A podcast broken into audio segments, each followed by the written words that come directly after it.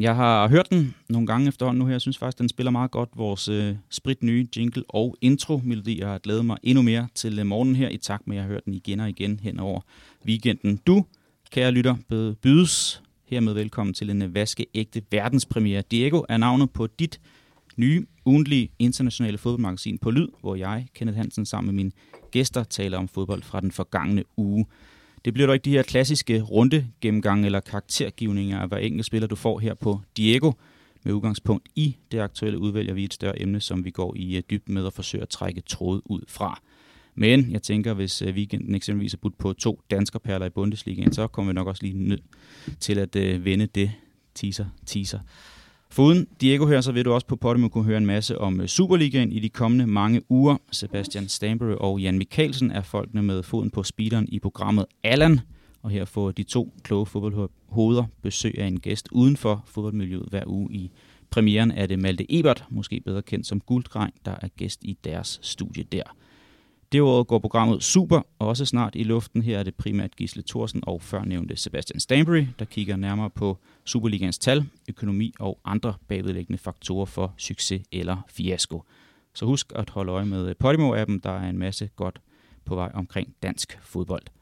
Fra en gulddreng i Allen-studiet til tre af slagsen her i Diego-hulen, eller faktisk så er vi fire foruden mig, men det tænker vi kan komme ind på om et øh, kort øjeblik. Her i øh, Diego, der kommer nemlig til at opleve øh, tre gæster som minimum i studiet hver mandag. Forholdsvis faste, betroede folk, som gør, at øh, jeg er i trygge rammer. Jeg håber også, I, kære lytter, er. Og i dag, der hedder konstellationen Morten Glindvad, Francis Diko og Troels Bæk. Med andre ord, forfatteren, spilleren og træneren. Jeg ved ikke, om I har en, en bogtitel eller lignende på vej, men det kunne godt lyde som en, en titel på en, på en god bog, jeg vil læse. Eller Troels, nu sagde jeg dig, omtalte dig som træneren. Jeg tænker også, at øh, far er også en titel, du har hørt ofte.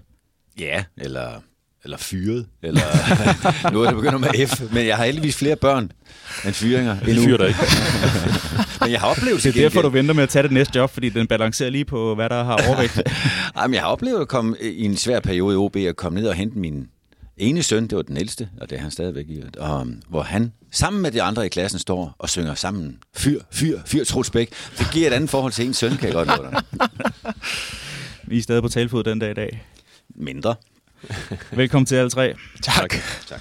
Morten, øh, Diego har formatet her fået af navn. Øh, jeg blev ikke rigtig inviteret med på, på brainstorm-møden omkring, øh, hvad formatet her skulle hedde, men jeg tænker, at vi to skal ikke bruge forfærdeligt mange forsøg på at gætte, hvem der er manden bag navnet. Du nåede jo at møde ham, Diego Armando Maradona. Kan du ikke kort fortælle om, om den oplevelse med ham? Jo, det kan jeg. Det var, i, det var i 2017, hvor jeg havde lige sagt mit job op, og så skulle jeg blandt mange andre ting, ville jeg ud i, ud i verden på en større reportagerejse øh, til flere kontinenter.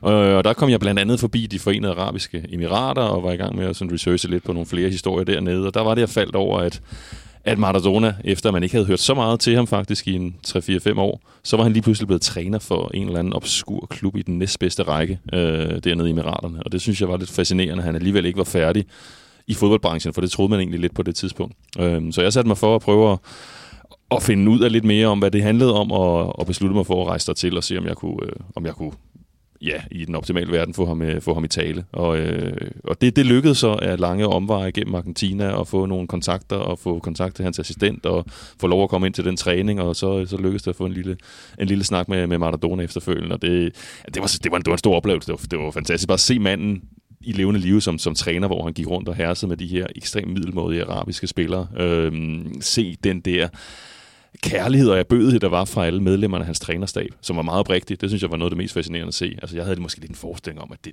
der er mange, der har udnyttet Maradona gennem, gennem tiden, men de her mennesker, de var jo, de forgudede ham jo i virkeligheden. Øhm, og så selvfølgelig stå, stå og møde ham. Det, det var lidt en, det, det, var noget, det var noget lidt andet, synes jeg. Det var lidt som at stå over for en eller anden en historisk skikkelse, eller en, en fiktiv person, hvor man sådan havde lidt lyst til sådan lige give ham lidt i kinderne, og finde en maske der på, at det her virkelig, det tror jeg ikke, du skulle gøre. Findes han i virkeligheden ham her, ikke? Øhm, så jo, det var, det, det var, meget, det var meget, meget fascinerende. Du sagde det med, at du lige har sagt job. Var han årsagen til, at du sagde dit job? Nej, det, det, var, det var han ikke. Det var han ikke, men det var en, det var en god start, synes jeg, som, som freelancer. Troels, øh, med alt respekt, så er du nok den øh, ældste i lokalet her, as we speak, øh, så er du måske også den, der husker ham bedst fra banen. Altså, jeg har sådan en, en alder, hvor at, uh, mit Diego Fix primært kommer fra, fra YouTube, eller den her smukke dokumentar, der er blevet lavet om for et par, par år siden efterhånden. Sådan, hvad, hvad er dine minder om Diego Armando Maradona? Altså, det var en, jeg husker jo et, et væld af, af enkelstående øjeblikke og tekniske finesser. Jeg, jeg husker, jeg har et indtryk af, at alle sparkeformer har fået en YouTube-benævnelse efterhånden. Men det der hedder det en Rabona, eller hvor han sparker bag om standbenet og, og kunne både lave indlæg og alt muligt. Selvfølgelig med sin elskede venstrefod. Altså det, det havde man aldrig set før. Han, han har jo, han har jo fornyet spil på mange måder, øhm, og er blevet en, en, et emblem på, på noget, som, som ikke er menneskeligt. Altså når Morten snakker om at få Gud ham, så er det blandt andet, fordi der ikke er nogen, der forestiller sig, at man kunne komme til at spille, som han gjorde. Øhm, og så min gode gamle holdkammerat og ven Jakob Kjeldberg, han havde jo så en anden oplevelse, hvor han jo faktisk lykkedes med øh, en blanding af egen målrettighed og Maradonas, Maradonas øh, flema, og udradere ham i en kamp. Og det, det gjorde også indtryk for mig at løbe rundt og spille på hold med Jakob, der lige har tvært, synes vi jo, Maradona ud af banen. Huskede øh, Kjeldberg at spørge om trøjen efterfølgende?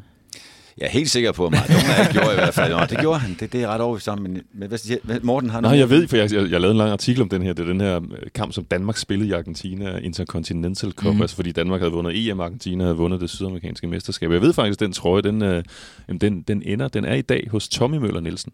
Altså Rikards søn. For Rikard han fik den her, den her trøje, og havde efterfølgende foræret den til, til, til Tommy, som fortalte mig, at han har fået mange bud på den gennem årene, men uh, han har den stadig, siger han.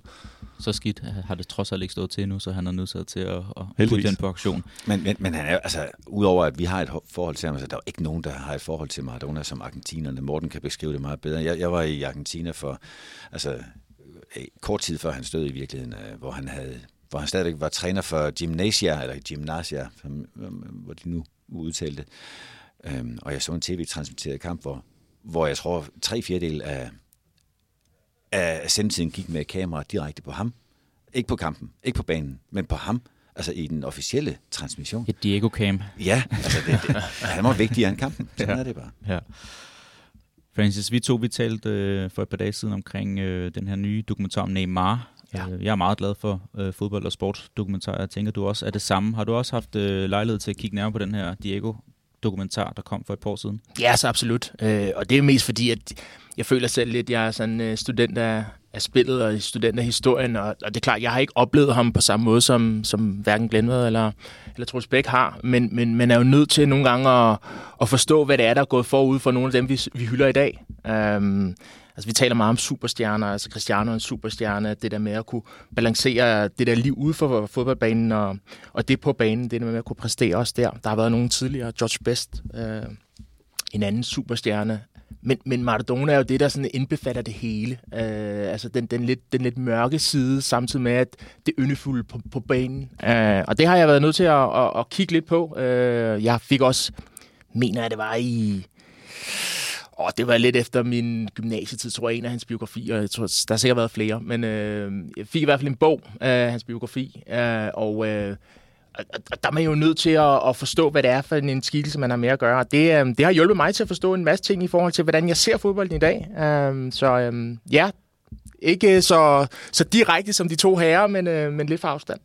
Nej, men jeg tror også nu, rent at have oplevet ham som spiller. Jeg tror kun, er et år end dig, Francis. Ja. Så det er ikke, fordi jeg har meget mere, meget mere at, at kunne huske det fra. Men alligevel, så er det jo...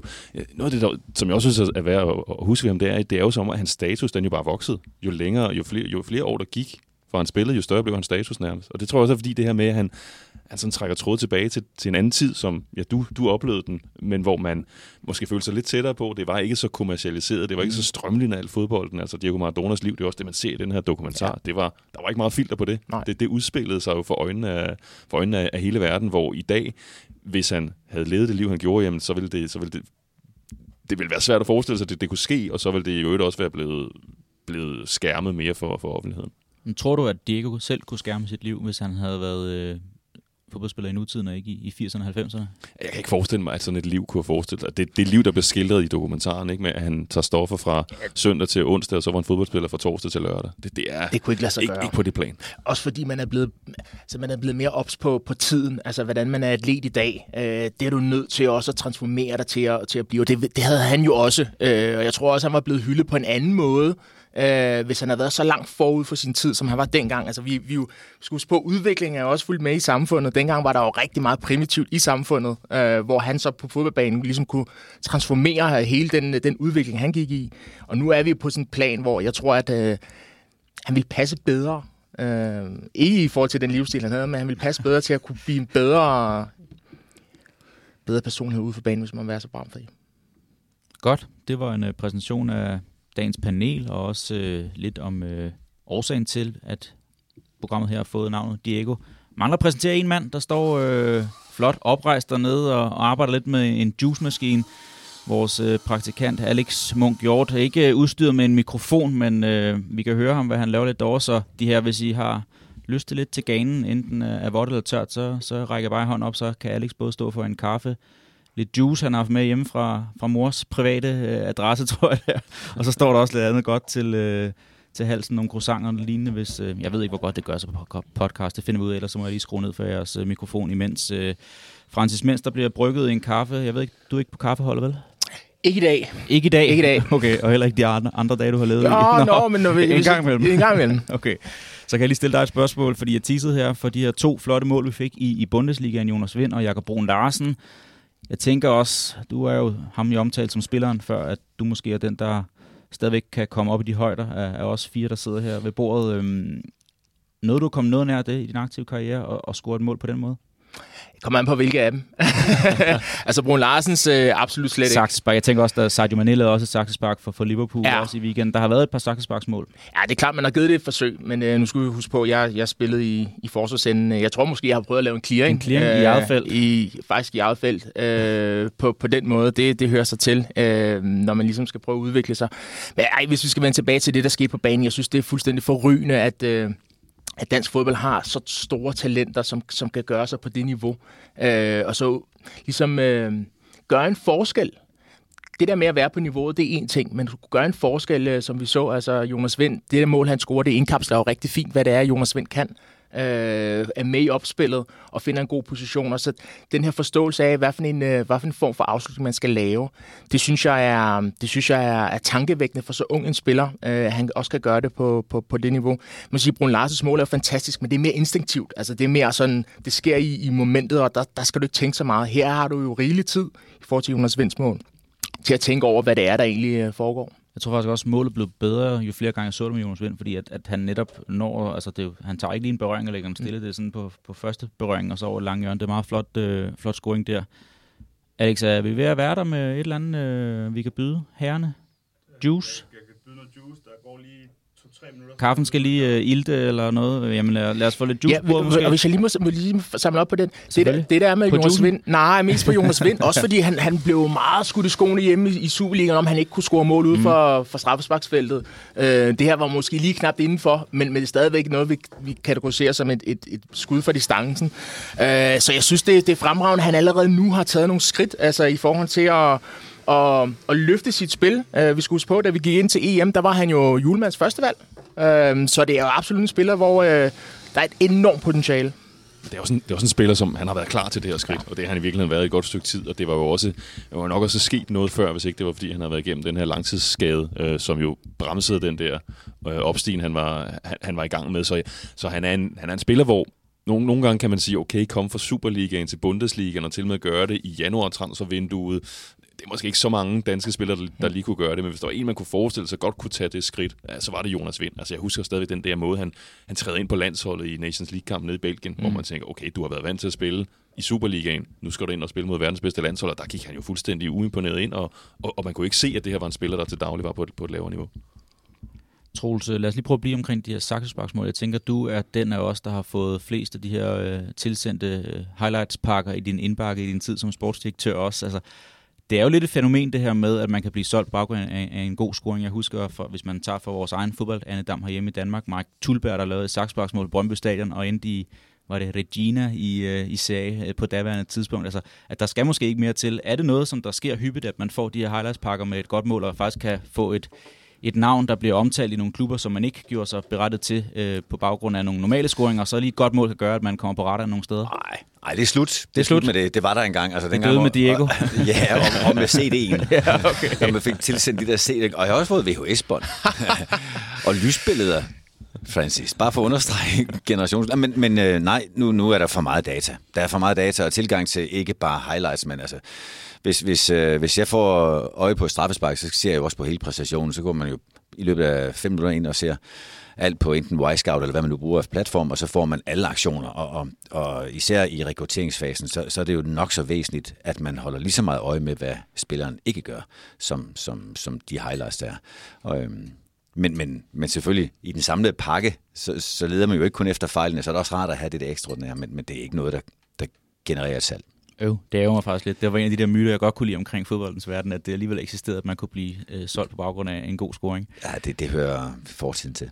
Så agenterne har også fået lidt svære arbejdskrav. De kan ikke bare komme og stikke dig en, øh, en DVD i lommen, når du står på stadion øh, et, et, et pågældende sted. Ej, jeg vil ikke sige, det nødvendigvis er et fuldtidsarbejde at være agent endnu. For nogen er det, men, men det er mere omfattende, end det har været.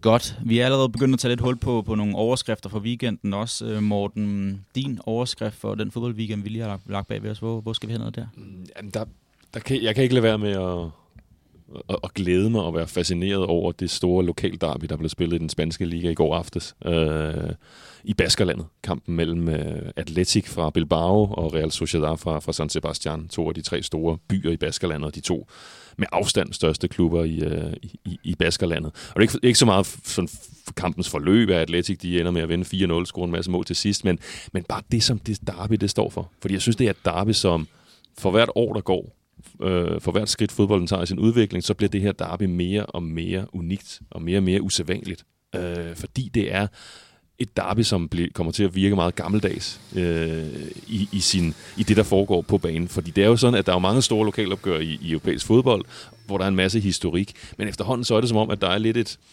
Øh, der, der, der er en stor forskel på historien, traditionerne omkring et derby, og det, der så foregår på banen. Altså når Manchester-klubberne skal møde mod hinanden, øh, så de spillere, der skal spille kampen, der er jo ikke meget Manchester-derby over det. Det er jo en masse udenlandske spillere, som er kommet til, og selvfølgelig kan de godt lære og forstå, at det her er et specielt opgør, og ligesom når de har været der nogle år, så begynder de også at mærke noget af det her, af den rivalisering, der er mellem, mellem, øh, mellem klubberne. Men når det er de her to klubber, der møder hinanden, altså, så er det altså også inde på banen. Atletic spiller, som de fleste måske ved, så er det jo en klub, som altid har haft det sådan, at de kun vil have baskiske spillere på holdet. Real Sociedad har ikke helt den samme politik, men de, det er også noget, de prioriterer meget højt. Så i går, så var der altså 11 baskere fra Atletic mod et Real Sociedad-hold, som havde, jeg tror, de havde syv basker i startopstillingen, to spanier fra andre dele af Spanien, og så bare to udlændinge. Øh, så det her, det er, jo, det er jo spillere, der møder hinanden, som er vokset op i de her klubber, som har, de har mødt hinanden som lilleputspillere, som juniorspillere, og nu møder de så hinanden på, på, på førsteholdet i de, i de her klubber. Der, der er jo spillere, der også har skiftet mellem klubberne, og du ser det jo man ser jo billedet på tribunerne, hvor det her derby, det er, så, det er jo så specielt, at de sidder ved siden af hinanden. Du kan se den røde og hvide Atletic-trøje ved siden af en, en blå og hvid Real Sociedad-trøje, øh, fordi at det her baskiske folk, de er, de, er så, de er så vævet sammen med, med hinanden. Og selvom det på banen den aften, så bliver der rivaliseret. Der er sportslige rivaliseringer, der godt kan være polemik af forskellige årsager klubberne imellem, jamen så er der også to klubber, der står sammen om det at være baskisk. Øh, og det er også det, der er med til at give det sådan et meget, øh, meget særligt, øh, særligt præg. Det synes jeg er interessant, også fordi at øh, en af dem, du engang ansatte, Morten Skovbo, er en af mine tidligere holdkammerater, som spillede i Real Sociedad, mm. øh, og har netop også fortalt mig øh, altså en hel masse. Det var en af mine rigtig gode kammerater, ikke bare en, en, en, en, en, en fodboldven, øh, men en, som jeg også taler med den dag i dag. Han fortalte mig uførligt, hvordan det her er foregået, øh, og hvad den, hvad den indtryk, det har gjort for ham. Nu har han også haft det, han har, han har gjort det godt i et af de derbys. Jeg tror, han spillede sammen med Nihat Kaveci på et tidspunkt, hvor øh, det gik ret godt. Øh, og det hjælper selvfølgelig også på det, men hele den der forståelse af opbyggelsen af det her derby, det er altså, det er altså interessant, og jeg synes faktisk, det, det er spot on, fordi nogle af de ting, du siger, kan jeg genkende fra, fra Mortens egen øh, berettelser om, hvordan øh, det hele er sat op. Så meget, meget interessant, og jeg kan godt lide, at du faktisk skal det her. Jeg, jeg, jeg sad faktisk ikke og så den kamp i går, men det er interessant nok at høre fra, fra dit synspunkt, men også fordi jeg ligesom skal trække nogle tråde tilbage til, til Skorbo. Og i og for sig er det noget, vi godt kunne lave en udsendelse om, hvor vi dykker ned i, hvad, hvad de her lokale der er. Jeg tænker, Troels, du har måske også stået i en situation i din tid i, i Brøndby. Godt nok er det ikke det her helt øh, unikke lokalt der, men det er jo en rivalisering mellem FCK og Brøndby, øh, slaget om Storkøbenhavn.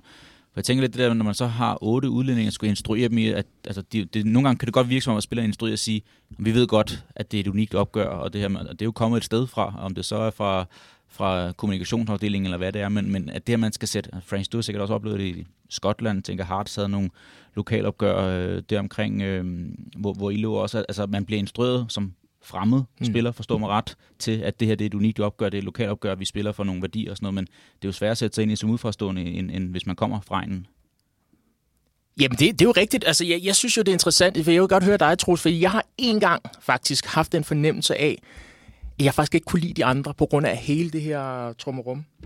Det var faktisk altså i, modstanderholdet. Modstanderholdet. Ja. Det var faktisk Edinburgh Derby. Det er faktisk et, et derby, som på sin vis er, er ligesom øh, Old Firm. Altså, det er også protestanter og katolikker. Øh, og det her, det er, så, det er jo så ja, Edinburgh, som er hovedstaden. Hibernian mod Hearts.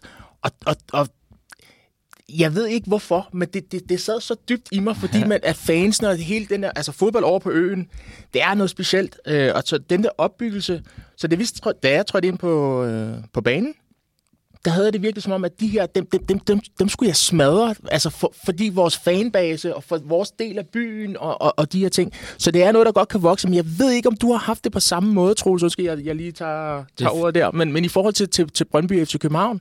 Jo, jo, bestemt. Altså narrativet er jo så stærkt omkring de store øh, lokalopgør, så, så der stepper man jo ind i altså et drama, som jo er skrevet længe før du blev ansat i den enkelte klub. Jeg er jo ikke fra Brøndby, jeg er jo ikke, øh, men, men, og jeg havde det som ikke FC København på nogen måde.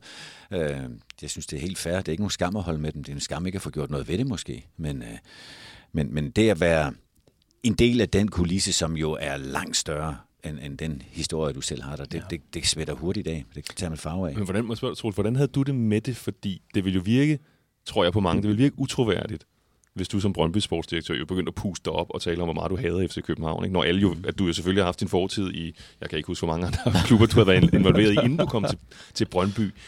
Hvordan prøvede du selv at finde balance? For selvfølgelig skal du jo også tage den rivalisering på dig, når nu du, du rent faktisk er i Brøndby, uden at, jo, altså, at overdramatisere. Jeg, jeg, man skal jo nok øh, tage med i betragtning, at det er jo den største følelsesmæssige trykkover, Øh, vi har sådan kulturelt det fodbold og lokalopgørende mere end alle andre kampe. Og, og det at stå med et rationale som eneste styrepind, gør jo pludselig, at man er et fremmedlæme i det, som er fodboldens natur. Det at læne sig ind i den fortælling, ja, narrativ, eller mm, det hele den kulisse, som gør, at fodbold er langt større end den omsætning, man genererer, det, den, den medietid, man får, eller den altså, relevans, det har for samfundet, det er, at den har langt større betydning end alle de logiske parametre er jo lige præcis derfor, man læner sig ind i det. Så det er overhovedet ikke noget problem, tænker jeg, at, at være en del af en fortælling, selvom man kommer, i mit tilfælde, altså, jeg tror, jeg kan ikke engang huske, om det var min tredje eller fjerde kamp i den tid, jeg var ansat i Brøndby, der var derby. Øhm, og, og det var fuldt intenst. Altså, det, lige så meget som hvis, hvis jeg havde været der i, i en evighed. Ja. Nu brugte jeg ordet teaser øh, tidligere. Jeg tænker, at det kan være en teaser for en udsendelse selv, at vi dykker lidt ned i, øh, i de her rivaliseringer og derbys, fordi der er rigtig meget kød på det. Lad os lige prøve at skøjte videre, fordi vi er stadigvæk ved, ved overskrifterne for weekenden. Morten har fået øh, sit øh, besøg med. Troels, jeg tænker vel, at den ligger hos dig. Francis, nu er det første program, øh, vi laver det her Diego her. Jeg kunne godt tænke mig, at vi har sådan et gennemgående tema, hvor at øh, I gæster, måske også mig selv på et tidspunkt, tager et fodboldklenod, et eller andet personligt øh, minde med, som der fortæller noget om dig. Måske både som den tidligere fodboldspiller, den mand, du er i dag, eller noget lignende. Øhm, jeg ved ikke, har, har, er nogen af jer, der har, har stiftet bekendtskab med det der TV2-program, der hedder Stormester, hvor at, øh, Lasse Remmer, han har, han har nogle øh, komikere, skuespillere og andet med derinde, og så har de hver især øh, en gæst på skift, en, øh, en ting med, som de så stiller på højkant. Det er en konkurrence, hvor at man øh, samler point sammen i et pågældende program, og den... Øh, person, der får flest point i det pågældende program, får så lov til at tage den her ting med hjem. Det har været sådan nogle fjollede ting, at den ene har, den ene har haft sit eget køleskab med og lignende. Det, er, så, så Troels, det er ikke fordi, jeg regner med, at du skal have din, uh, din guldmedalje fra, fra Silkeborg-tiden med næste gang, og så at Lindved kan rende afsted med den rundt om halsen, hvis vi, hvis vi laver et quiz-element eller lignende. Men jeg kan godt tænke mig, at uh, lytterne, også mig selv, bliver lidt klogere på, på jer og, og, og dem, jeg sidder rundt om bordet med. Så Francis, uh, du får lov til at lægge for ja. i forhold til øh, et eller andet, som der siger noget om dig og, og din fodboldtid? Jamen det er jo sjovt, fordi jeg er jo et, et, et, en knæk, som er vokset op på Østerbro med, med genetiske forældre. Uh, begge to geneser, men har boet i Danmark i... Uh, ja, på den anden side af 40 år, 45 år måske, og endda mere. Um, og vokset op i Klassensgade, og har... Alle ved jo, at jeg har spillet i... At nu sagde du, at Troels Bæk har været træner rigtig mange steder. Jeg har også spillet fodbold i rigtig mange forskellige fodboldklubber. Og har fået et fint forhold til de, til de fleste klubber, og der er åbent og velkommen. Øh, men, men det, der, der har betydet allermest for mig, øh, og grund til, at det her det er den ting, man kan vinde, eller den ting, jeg har valgt at, og sådan ligesom at highlighte, det er min, øh, min første landskampstrøje. ja. øh, med Ghana. Øh, Ghanesiske forældre, som sagt, og det var faktisk en periode, hvor jeg spillede for FC Nordsjælland. Øh, det, hed, det hed faktisk FC Nordsjælland, for det var Superliga. Det hed farven, da jeg kom til i, i sin tid under Christian Andersen og Peter Brikstofte. Øhm, den her periode, der er jeg i FC Nordsjælland, og vi spiller en, en kamp mod AC Horsens, hvor der er en tidligere genesisk legende, øh, Charles Akonor, øh, som spiller for, for AC Horsens. Og han, øh, han var ikke bare en legende, han var anfører, og faktisk den, øh, han, er, han, er, han, var ikke, han er ikke landstræner nu, han blev fyret lige før AFCON, øh, fordi at der, der var nogle problemer øh, på, øh, på den front i forhold til at kvalificere sig til VM. Men ikke desto mindre, så spillede vi mod Horsens, og vi, vi spillede en ret god kamp. Øh, vi vinder 5-0, husker jeg. Jeg, øh, jeg øh, taler med ham efter kampen, og han spørger sådan om, øh, hvor, din, øh, hvor er du født i Ghana, eller det ene eller det andet. Sådan, øh, jeg kunne dog nok tale med ham. Øh, taler vi engelsk, og øh, siger, nå okay. Så han gjorde så opmærksom på, at der løb en, øh, en dansk geneser rundt i, i Superligaen. Og kommer så med til, øh, til min første kamp i Saudi-Arabien. Bliver udtaget, øh, jeg tror, 3-4 måneder senere bliver udtaget og kommer ind i omklædningsrummet. Og det er jo sådan, når man, når man, når man spiller, så har alle holdlederne, de har lagt trøjerne på, på, hvad hedder det, på plads, og man har sin, ligesom sin egen... Øh, hvad hedder sådan noget der, sit eget omklædning, hvor man lige sådan kan afskærmes lidt. Og så ligger der så, så den her trøje, øh, og dem, der følger godt med, de, de ved, at øh, den genesiske landsholdstrøje, den er, den er hvid i dag, men dengang var den gul. Den traditionelle er den gule med, med, med, med sort, altså Black Stars, hvor der så er en, en sort stjerne inkorporeret i trøjen. Uh, og så kommer tøj, eller hvad hedder holdlederen hen til mig og siger, det er første og sidste gang, du får lov at spille den her trøje. Og så, så, så, så, så, så jeg, jeg troede, det var en joke. Jeg kunne ikke rigtig sådan, øh, igen, jeg, jeg, jeg forstår alt genetisk. Den dialekt, øh, som øh, normalt bliver talt, den, øh, den, den, den har vi altid fået fortalt, men som sagt, jeg, jeg er inden for Østerbro, så det har været lidt svært for mine forældre at, at bibeholde det her, øh, fordi vi så gerne vil øh, lære det danske, ikke? Og så kigger jeg på ham og får fremstammet sådan, hvad, hvad mener han? Så siger han til mig, jamen det her, det er fordi, det er Michael Essens trøje. Han var ikke med på den her tur. Det var så trøje nummer 8. Øh, så den får lov at spille i dag. Øh, og jeg skulle starte ud i den kamp. Øh, tænker, nå, det, det var da fedt. Øh, og tænker, tænkte, måske også lidt ekstra pres. Og så kom jeg så ind i halvlejen for Samuel Kofur. Samuel Kofur, som uh, spillede i Bayern München. Uh, nogen husker ham jo for, da Teddy Sheringham og Ole Gunnar Solskjaer scorede på Camp Nou ja, i Champions League. Han havde nogle hårde minutter der. Han havde nogle hårde minutter og banker øh, hånden ned i jorden. Han blev faktisk min mentor. Det kan vi tale en, øh, en anden dag. Men øh, vi har skiftet ind for, for ham. Øh, og den trøje, det er, øh, den fortæller rigtig meget om mig. Øh, fordi nogen siger sådan, jamen hvad med det danske landshold? For mig var det ikke noget valg. Øh, et valg er, hvis du siger nej til noget andet. Jeg har ikke sagt nej til noget. Jeg har sagt ja til, til Ghana. Øh, og det er jeg glad for, for jeg har fået nogle helt vanvittige oplevelser med det. Øh, men lige præcis den trøje, også fordi det var den gule, det var den traditionelle, det er den, hvor de har haft de største triumfer. Øh, det er lang tid siden, de har vundet AFCON. Øh, de har været i nogle finaler, ikke i den gule trøje. Øh, så den, øh, ja, det er, det er min dag. Fedt. God historie. Hvad, hvad, jeg missede årstallet. Kan du huske nogenlunde, Årstallet, det var i 2006. Okay, så du er måske faktisk forgangsmand, hvis du spillede i nummer 8, at, uh, at midtstopper skulle have det her høje nummer. Martin Casares i, uh, hvor er det henne? Levante Morten, ikke? At han, han spiller i nummer 7 nu her. William Gallas spillede nummer 10 ja, nummer 10. i, i Arsenal ja, det, også. Jamen, ja, det er jeg ikke så glad for. Jeg, jeg endte faktisk med, uh, og det var sådan lidt på, bag, eller på bekostning af en af dem, som du også har, tror jeg, haft ansat, eller i hvert fald trænet. Razak Pingpong. Ja, han, han spillede på et tidspunkt i nummer 20. Jeg, hver gang jeg var med, havde jeg nummer 20, og okay. det blev også mit nummer på klubplan. Um, så det er mit nummer.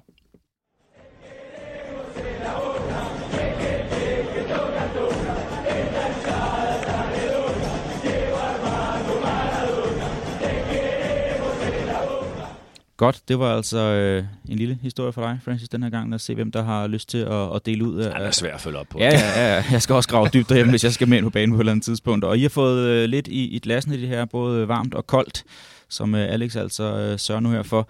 Lad os prøve at springe videre til det, der er dagens reelle øh, tema, eller emne, om man vil, fra en Diego til en anden, fordi at, øh, jeg synes, det kunne være kan jeg komme lige at tale lidt omkring, hvad der foregår i Atletico Madrid og øh, Diego Simeone, fordi jeg har svært ved, når jeg kigger rundt i, i fodbold-Europa, også hvis vi går uden for Europas øh, landegrænser, at finde en person, der er, der er større nærmest end den klub, han repræsenterer, som Diego Simeone i min optik er, Morten. Øh, nu, nu snakker vi om, at du også har mødt Diego Armando. Du har også mødt Diego Simeone, øh, været tolk for ham nogle gange, når faktisk Atletico har spillet på, på dansk grund også. Hvad er sådan din dine oplevelser. Skal vi måske egentlig starte med et, et lille portræt af Diego Simeone, hvis der er nogle lytter derude, der sidder og tænker, hvem, hvem pokker er han egentlig ham her, Diego Simeone? Jamen, han er vel, det er, når jeg tænker lidt, lidt over det, så er han for mig at se den fodboldtræner, der, der mest har påvirket og rykket en klub mm. øh, siden årtusindskiftet. Altså, jeg tror, man skal tilbage til Arsene Wenger, Alex Ferguson, for at finde nogle trænere, der på den måde har forvandlet det, det de kom fra. Hvis man husker, hvad var Manchester United, da Alex Ferguson tog over der i, øh, i 80'erne? Hvad var Arsenal, da Wenger tog, tog over der i 90'erne? Det var nogle klubber, som, som så ikke var dominerende i international fodbold. Og det var Atletico Madrid så sandelig heller ikke, da, da Diego Simeone han blev træner der i slutningen af 2011.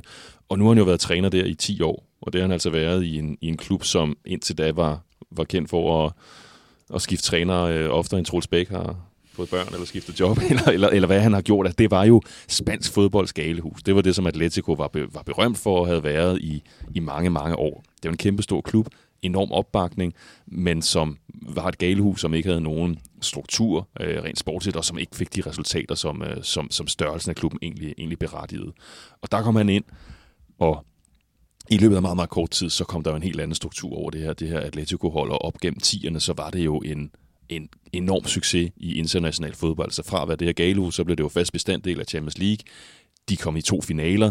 De gjorde det, som ingen troede var muligt på det tidspunkt. De vandt et mesterskab på et tidspunkt, hvor Barcelona og Real Madrid jo lå til at være lysår foran alle de andre, og hvor der jo typisk var 30 point fra øh, holdet på andenpladsen i La Liga til, til holdet på tredjepladsen. Det fik han gjort op med, øh, og, har, og har gjort Atletico til en anden klub, end den, end den det var, og så samtidig gjort det med en, en spillestil, som jo også var meget, meget unik, meget atypisk i forhold til det, der ellers sådan prægede de største hold i europæisk fodbold i, øh, i de her år. Altså bygget op om, især når de med bedre hold, end det de selv var, at så var de så stærke rent defensivt, at de faktisk kunne, ja, kunne knuse selv de bedste angrebshold i, øh, i hele verden. Han blev ansat i Atletico i 2011. Altså han var også... selv gammel spiller, der han var ja, spiller der tilbage i 90'erne, og har på den måde sin, sin forhistorie, og var på den måde jo en, en meget populær figur, da han, da han kom ind. Men som træner, da han ankom til Atletico, der var det jo et helt ubeskrevet blad. Altså der tænkte man, ja, altså der er jo selvfølgelig en masse nostalgi ved at få Diego Simeone ind som Atletico-træner, men det kan da sagtens være, at han er ud igen om et halvt år, ligesom så mange af de andre trænere, der har været der. Men må jeg tror, du er den også, der har været mest på det sydamerikanske kontinent. Øh han havde et enkelt lille ophold i, i Catania i, i Serie A, meget kort i det slags, men så er det jo øh, Atletico, der har hans andet job øh, i Europa, eller så har det primært været i hjemlandet Argentina. Sådan, hvad var, kan du huske sådan, de første kampe i Atletico, da han kommer der til, og hvad var snakken fra, fra hans tid i, i Argentina som træner? Øh, var han kendetegnet for, for en særlig stil dengang? Nej, man havde jo godt noget et, et billede af Diego Simeone som altså det han var som spiller. Ja. Det var mest det som man som man tænkte på da han kom som træner, og der var han jo den her ja, hårdfører midtbanespiller, der, der tog sig meget af det beskidte arbejde ved siden af stjernerne, som for eksempel den anden Diego, Diego Maradona, som han jo nåede at spille sammen med på landsholdet. Det var ikke så mange år, det var jo i, i Maradonas sene tid, at, at Simeone nåede at komme ind på landsholdet. Men en, altså en, en, en hårdfører, dynamisk midtbanespiller, som, øh, jamen, som, som brugte de beskidte tricks, hvis det var, hvis det var nødvendigt. Øh, og det var også noget af det, man havde fået indtryk af, det man havde hørt om fra Argentina, da han havde haft sine, sine unge år som træner. Så, så det var jo noget af den forventning, og det var også noget, der passer godt ind. Det er også derfor, han er blevet så stor en figur, at det han står for som type, som spiller, det passer godt ind i Atleticos kultur, identitet. Øh, altså som den her klub, der har måttet kæmpe mere for tingene i forhold til de lidt mere fine op fra, op fra Real Madrid. Øh, der passer han meget godt ind i den her, i den her, den her fortælling. Troels, nu talte vi om uh, King Fat Cup og den her uh, anekdote med, med Jakob Kjeldberg. Der var han jo også med, Diego Simeone. Hvis vi lige prøver at rise op, uh, Morten, du nævner også hans, hans tid som spiller i Atletico, hvor han faktisk også var med til at blive mester med dem i, i midten af 90'erne, har også vundet et mesterskab med, eller undskyld, en UEFA Cup titel med, med Inter. Når man siger Argentina og Inter og Atletico, så må man også nævne en, en vis øh, uh, Helenio Herrera også. Kan du se nogle sammenligninger med ham overhovedet, Morten? Nej, altså man kan sige, at altså, argentinsk fodbold har jo, har jo sådan gennem, gennem historien været meget delt i, i, i synet på spil. Altså, det har jo virkelig været sådan en kløft, og måske sådan den mest udtalte kløft i en nation i forhold til, hvordan man opfatter spillet. Ikke? Altså, der har været sådan de lidt mere, den lidt mere forfinede fodbold, og det er jo, sådan, det er jo meget blevet gjort til et billede af de to verdensmestertitler, de har vundet i 78 og 86, for det var to meget forskellige hold. I 78, der var det Menotti, det var den her fodboldfilosof, og fodbold var det smukke spil, og de, øh, det, det var ligesom kunst og, og, og finkultur, kunne man sammenligne det med, og Argentina skulle spille smuk fodbold. Det lå, det lå der sådan den, den, den ene gren af.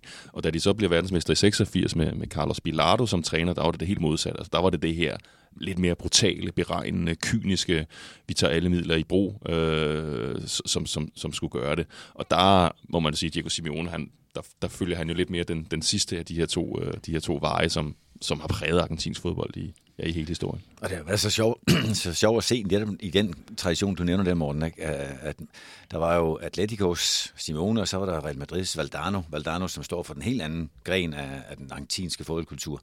Og, og se de to, ja, det var ikke dem, der duellerede som sådan, men se de to aspekter spille over for hinanden i en by og i en liga på den måde var også interessant. Og jeg tror også, der er en stor del af forklaringen på den fantastiske succes, som Simone har haft, det er, at hans stil er autentisk for den måde, han også træner på. Hans spillestil og hans trænerstil er en til en den samme. Det udtryk, hans hold har, er det samme som hans eget. Og det passede som fod i hose som en, antidote, hvad sådan en, en modreaktion på, uh, på tiki-taka, hvor, hvor, hvor tiki-taka bare var velkommen. Jo mere tiki-taka der var foran deres sekser uh, boldværk, jo, jo bedre var det for dem. Og, og derfor så var det jo en dans mellem stilarter, som gjorde, at de faktisk havde mere relevans. Deres måde at spille på var mere relevant, netop i kraft af Barcelonas og sekundært Real Madrids spillestil. Francis, øh, jeg ved ikke, hvor, hvor nært du har været på, på Simeone og Atletico, men hvis du skal trække tråd til din karriere, sådan, hvad er så det tætteste, du har haft af en træner, der ligner ham rundt omkring, og, og, og vil Simeone være en spiller, som du øh, øh vil, eller en træner, som du vil ønske at spille, spille under? Ja, absolut. Øh, og hvis jeg skal komme med en, så vil jeg nok sige Morten Vihorst. Morten Vihorst i forhold til sine krigeriske egenskaber. Okay, det overrasker mig, at du lige siger ja, ham. Nå, men det er mest fordi, vi, vi har set Morten Vihorst altså, som spiller. Øh, han, han var teknisk rigtig, rigtig stærk, men en, som, som gav alt på banen. Efterlod alt på banen. Vi har jo set ham flere gange. Nu, nu tror jeg, det hedder, når der er en, der spiller med sådan en turban på, så hedder det en, en Vihorst. ja. øh, nægtede at give op. Øh, I øvrigt en af de trænere, som jeg har lært allermest af. Fordi den der transition fra at være spiller til træner, den, den, var, den var rigtig frisk, da han var, da han var træner i FC Nordsjælland. Øh, og gav mig nogle redskaber med på vejen. Øh, men det er det der med at spille med ærlighed, øh, dedikation. Øh, det der med at, at, at kunne øh, afkode en fodboldkamp. Øh, ligesom tage, hvad kampen giver dig, øh, og få det bedste ud af den det, øh, det er nogle af de ting, hvor jeg sammenligner øh, Simeone og, og Morten Vios, eller i hvert fald måske Morten Vios med, med Simeone. Øh, så, så, så hvis jeg skal sige en umiddelbart, så, så, vil, jeg, så vil jeg sige ham. Og tænker, tænker du også, at ærlighed også er noget, man kan putte på Simeone, fordi at, øh, at Morten nævner også det her med, at han vil vinde for enhver pris, og vi har også set nogle gange skyde, skyde lidt uh, ufine midler også. Absolut. Ik- ikke ærlighed forstået på den måde med, hvad, hvad for nogle regler er der, men ærlighed i forhold til at give alt, hvad du har. Ja. Altså over for dig selv. Og ære spillet på en eller anden måde også. Lige nøjagtigt. Uh, det der med at efterlade, altså det er jo sådan en uh, ud, udvandet kliché, at man efterlader alt, uh, bløde for trøjen, alle de her ting, uh, som jeg ikke vil komme nærmere ind på. Men det er jo noget, du skal, det er jo noget, som, som du som træner er nødt til at, at udstråle hele tiden hvis din, øh, hvis din spiller skal, skal følge dig. Og det synes jeg, Morten havde, og det, det er der ingen tvivl om, Morten, eller undskyld, at Diego Simeone har haft. Og det synes jeg er sjovt i forhold til det, de taler om med de der stilarter med Valdano og, øh, og Simeone, øh, og hvor Atletico har været i forhold til Real Madrid og Barcelona. Altså det, de rykkede hen imod, øh, de senere år, det er jo væk fra den der underdog-rolle der. Det er, jo, det, er jo, det er jo også noget, som du ikke kan påvirke. Øh, det der med at lige pludselig flytte ind på et gigastadion øh, fra nogle af de der dyder, som de har været vant til, købe dyre spillere. Øh, det ændrer opfattelsen af klubben, og det ændrer også i forhold til, så, så er du nødt til som træner at ikke omstille dig. Du skal have din dyder i orden, men du er nødt til at, at, at, at kunne spille på flere tangenter, øh, hvis ikke du skal falde i et hul. Og det er jo noget af det, de har, de har forsøgt. Det har været interessant at følge i de senere år, for der er ingen tvivl om, at altså, figuren Diego Simeone, mm. han passede perfekt ind på Atleticos gamle stadion. Ja. Det her gamle, slitte Vicente Calderon, hvor der lugtede dårligt, og der var ikke rigtig blevet gjort rent, gjort rent øh, øh, så, så, så ofte. Så flyttede de derfra, og så flyttede ind på det her topmoderne mm. Wanda Metropolitano, øh, som er jo sådan et moderne superstadion, hvor der har jo været en Champions League-finale, siden det blev åbnet, og, og det er jo det, det er jo meget mondant, mm. øh, da de, de jo også begyndte at operere altså på en anden hylde som klub. De køber portugiseren Joao Felix for ja. omkring en milliard, og da han blev præsenteret, der blev der lavet sådan en video, hvor han, hvor han ligesom bliver, bliver præsenteret inde på Madrids Prado Museum, altså ja. et, et fint kunstmuseum. Ja. Ikke? Og det er jo sådan lidt, er det her Atletico? Viser de der spillere frem Præcis. på et kunstmuseum. Nej, det, det gjorde de i hvert fald ikke før i tiden. Ikke? Så det er sådan den der transformation, som de måske har kæmpet lidt med i de, i de senere år, at finde ud af, hvordan skal figuren Simeone tages med ind i sådan en lidt en ny tid for, for, for, for Atletico, ikke? For den har jo stadig, altså han er jo stadig den gamle, han er jo stadig den, der siger til Daniel Vass, når han ligger og er blevet skadet i sin debut, og ja. tydeligvis er ondt, du skal ind og spille videre, vi flere udskifter, så må han så løbe rundt og med et, et ledbånd, der er forstrukket i nogle minutter inde på, på banen. Uh, så der er lidt et, der, der har været en, nogle udfordringer i forhold til, øh, til, til, til hans rolle i de sidste to-tre år, i, i forhold til det, Atletico er blevet til. Det er en rigtig fin pointe, for man kan så sige, var det stadion, der, der var de, de nye rammer, eller var det den her fine jakke, han også har haft i, i nogle år efterhånden med, med, med pels bagpå. Men, men på en eller anden måde, så, så det, det er en god pointe, at, at, at det gamle Vicente Candelon passer bare meget bedre på den måde, Atletico var. Morten, har det for så også været den største sten i skoen, for, fordi vi, vi, vi taler og, og bringer det her emne op, fordi at der er udfordringer ved Atletico øh, og, og i forhold til deres øh, forsvar og deres mesterskab sidste år. Det, det virker meget langt øh, væk og meget fjernt i øjeblikket. Defensiven er heller ikke, hvad den har været øh, tidligere, det her boldværk. Har det været den her transformation, identitetsskift, som man ikke rigtig er, som man har pyntet lidt på, men man har ikke været i stand til at tage det? Ja, det er jo, som, som fodbold jo tit er, så er det ikke så entydigt, som man kan sige det øh, så, sådan direkte, det jeg kan lade sig gøre, fordi det lykkedes jo i sidste sæson, der vandt de jo mesterskabet på et tidspunkt, hvor man egentlig troede, at nu havde vi nok set det bedste fra Simeone i Atletico, altså nu på et eller andet tidspunkt, så ville de nok skulle forny sig også i forhold til den måde, de agerer på, men der fik han jo bare svaret igen, at de vandt mesterskabet, altså det andet mesterskab, han, han har vundet som, som, som Atletico-træner. Øh, men i denne her sæson, der har de haft enorme problemer. Det har været nok den værste tid, Atletico har været igennem i den tid, de har haft Simeone som, som træner. Øh, i, I sidste uge, der tabte de på hjemmebane øh, til det helt suveræne bundhold Levante, som indtil da kun havde vundet en kamp i, i, i hele sæsonen, og de, de, spillede en, de spiller en forfærdelig gang fodbold, og de ligner et hold, der er mere rådvildt, end de på noget tidspunkt har været, øh, har været under, under Diego Simeone. Så lige nu, altså, så er der faktisk når jeg læser de spanske medier, altså nu bliver det, det bliver mere set som et reelt scenarie, skal Atletico noget andet? Skal der ske noget nyt, end man på, på noget tidspunkt har, har set før i, øh, i den tid, Simon har været der? Ja, det er også fordi, man er, man er jo i tvivl om, om han kan forny sig igen. For det som du siger, han, han har jo gjort det før. Altså i, i 19-sæsonen, der, det ved I alle sammen, når, når de fanske, spanske fans er utilfredse, så vifter de med, med de her hvide øh, lomseklæder, og det, og det gjorde de jo også i 19-sæsonen. Så fornyer han sig med Suarez, 20-sæsonen bliver noget andet. Marcos Llorente kommer ind og får en, en mere offensiv rolle. De får forløst deres, øh, deres angrebsspil. Så det der med at faktisk at kunne, kunne ikke bare øh, man sige, øh, være afhængig af defensiv, men også kunne score nok mål. Øh, altså, de tager jo nærmest for spids. Det er et af de, et af de mest suveræne mesterhold, der har været. Øh, så på den måde, så kan man jo sige, han har jo, han har jo været i en, i, i, i en forfatning, hvor man har været i tvivl om ham. Så, så det er jo ikke sådan, at jeg, jeg føler, at øh, man bør, bør afskrive ham, men det er jo rigtigt. Nu snakker man om Valverde måske, øh, Næste Valverde, om han skal ind og overtage. Det, jo, det kunne være noget lignende den stil, altså meget direkte spil, også fokus på, på defensiven. Øhm, at, at, at tiden ved at være der nu, det forstår jeg godt, men ikke desto mindre, så må man bare huske på, at han har gjort det før. Altså, jeg synes, det er spændende snak, fordi vi snakker om en, der, der har etableret en klar, klar spilkultur. Så klar sådan en inspiration for, for hold på tværs af Europa. Øh, selv herhjemme, altså Brøndby har refereret direkte til, til Atletico som en model, de, øh, de så som deres nye variant af det presspil, der var skulle være. Og David Nielsen meget inspireret af Simeone også. Præcis. Øh, sandsynligvis både spilstil og karakteren. ja, det tror jeg. øh, så på den måde, så, så, så kan vi jo sige, at han er jo, han er jo en af de mest tydelige trænere, vi har set igennem mange, mange år. Øh, og kravet om at forny sig. Altså, det, det, det er jo ikke noget, man har hørt i de andre 10 sæsoner. Nu er vi i gang med den 11. Der har vi ikke snakket om, så han startede med allerede sin anden sæson at vinde Europa League.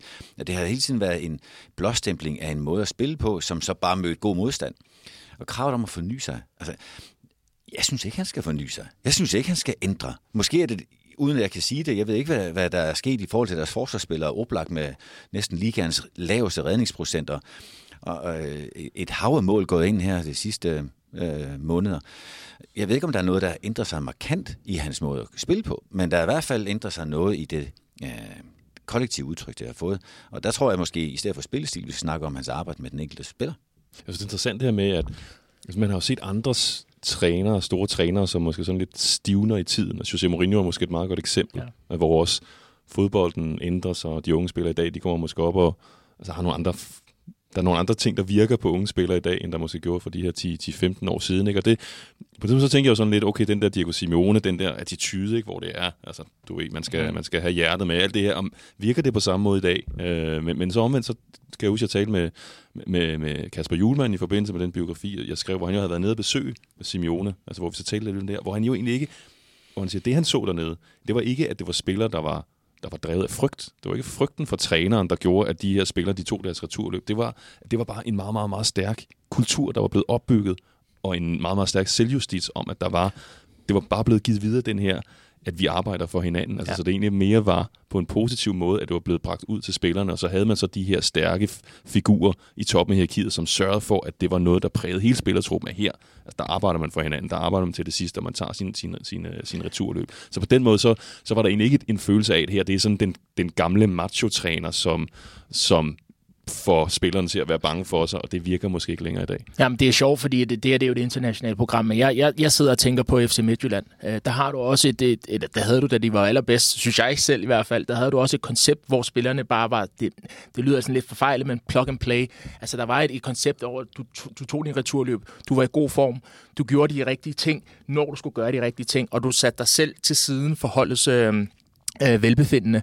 Og det har jeg også indtryk, indtryk af, har været hos øh, Atletico Madrid, også i forhold til rekruttering af spillere. Øh, man kan sige meget om øh, Luis Suarez for eksempel, en, en fantastisk målscorer, men har måske ikke de samme ben, som øh, Griezmann havde i sin tid til at også lave det første arbejde. Thomas Partey er måske heller ikke blevet erstattet. Altså nogle af de der typer, som, som giver noget ekstra til holdet, øh, ikke i frygt af, af, af træneren, men simpelthen fordi, at klubben og måden, man gør tingene på, er så definerbar. Den er, den er så tydelig, at, øh, at det er bare noget, du, du, du gør i blinde. Og der kan jeg være lidt i tvivl om, om, om, om der er måske i virkeligheden nogle af spillerne, som har... Øh, set sine bedste dage. Øh, nu tænker jeg på Koke for eksempel. Altså det der angrebsspil, som flyder, nu, nu går det en anelse langsommere. Man har prøvet at implementere Jean Felix. Er han den rigtige type? Altså det, det er sådan, der, der er for mange spørgsmålstegn omkring de, de, de spillere, som skal, i virkeligheden skal bære holdet øh, lige i øjeblikket. Snakker om Jan Oblak. Altså at vi stiller spørgsmålstegn om det det, det, det, det falder jo ikke tilbage på Simeone. Altså, det kan være, at, at Oblak skal, skal have nogle nye græsgange, det ved jeg ikke. Øh, men når, når, når jeg siger, at, at de her spillere måske har set deres bedste tid i, i Atletico Madrid, så er det, fordi jeg vil hen på den her rekruttering. Hvad gør man til det næste? Hvad, hvad, for, hvad for en skridt tager du næste gang, sådan så du kan opretholde, hvad Atletico Madrid hele tiden har været? Og der kan du sige, at Felix, synes jeg bliver lidt et billede på det, ikke? Fordi ja. det, at man henter ham, altså den her elegante, forfinede portugiser, mm. som, som jeg siger før, viser ham frem på et kunstmuseum, ikke? Det, det bliver lidt et billede på, okay, nu vil Atletico, nu vil de måske netop noget andet, nu vil de netop ikke bare altså holde fast i det, de var. Og det, det kan jo godt være, at det er, at, det er faren, mm. altså at de kommer til at miste det, de, det, de gør, ikke? fordi de bliver jo de bliver jo aldrig lige så gode til at spille angrebsfodbold, som Manchester City, Bayern München øh, gør, så de, så de skal jo stadigvæk have noget andet at byde ind med, hvis de skal kunne, kunne udfordre de allerbedste. Det er faktisk meget sjovt, fordi Frans, du siger det med, at, at de havde mange offensive facetter af deres spil sidste år. Når jeg sidder og kigger, så laver de faktisk kun 67 mål. Jeg troede faktisk, at vi var, vi var lidt højere oppe, så det er heller ikke fordi, at de, de skovlede dem ind sidste år. Sådan noget, men, men oplever I en klub, og, og, og det er jo også Simeone, der har sat sig lidt mellem, mellem to stole i øjeblikket? Ja, jeg oplever en klub, som, øh, som har svært ved at, at, at finde tilbage til det, som, som de har været rigtig gode til. Det behøver de måske heller ikke sådan 100%, men du er nødt til at have en, en, en kerne af ting, som du, altså i din rygsæk, som du kan hive frem. Og dem kan de bare ikke hive frem lige op. Og det taler jeg altså om, om dødbold, øh, dødboldene, både defensivt og offensivt. Altså nu vinder de, jeg ved godt, at vi ikke skal tale så meget i øjebliksspillere, men nu vinder de i weekenden. Men altså ved, ved stilling 1-0 har de altså en dødbold, øh, hvor Bodemir han hætter den direkte på stolpen. Osasuna. Øh, øh, ja. Osasuna, undskyld. Øh, efter en, øh, efter en, øh, en, en, en standardsituation. Så de der små momenter i kampene, hvor de skal snøre sækken til, der har de bare ikke, øh, de har ikke den samme finesse længere. Øh, vi ser på kampen Now også indlægsspillet, hvordan de forsvarer i nogle af de situationer, hvor de har været så fremragende. Øh, igen, dårlig sammenligning med sammenligner med FC Midtjylland, fordi på et tidspunkt var det Europas bedste dødboldshold.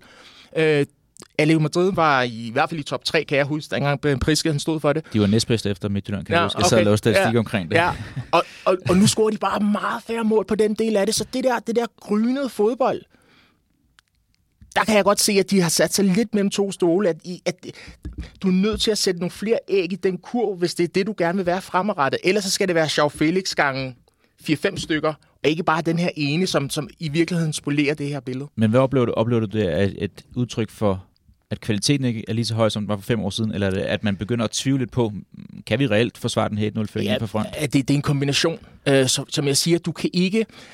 Atletico Madrid har rykket sig så meget, at de, de, de, kan ikke de kan ikke leve på det her underdog længere. Altså, vi snakker om det her med stadion, vi snakker om, hvor mange penge de har brugt, vi snakker om, at de signede op til Super League. Altså alle de her ting, det falder tilbage på, at, at der er måske en ledelse, der ser nogle andre muligheder, mm. nogle andre veje at gå, hvor du har en træner, som har et fuldstændig klart billede af, hvordan han gerne vil gøre det, og normalt også nogle spillere, øh, som måske ikke har den samme friskhed, som ikke har den samme øh, sult, øh, ikke den her frygt, som vi taler om, det er ikke det, vi taler om, vi taler om den her agerighed til at også finde det frem. Øh, nogle gange kan det også være noget med at, at blive lidt selvtilfreds, når det går godt. Og det nu gjorde det jo sidste sæson. Nu siger du også det her med, at, at om de har sat sig mellem to stole. Problemet er jo lidt, at den ene af de to stole, den stol, der har stået der i 10 år, den er væltet. Altså, de netop ikke har det her, at om de så gør det ene eller andet, så har de altid kunne, hvis det ikke lige kører, så de altid kunne falde tilbage og sige, nu forsvarer vi os godt og kompakt og solidt i den her 4-4-2, for det er der ikke nogen, bedre, det er der ikke nogen i hele Europa, der er bedre til, end vi er.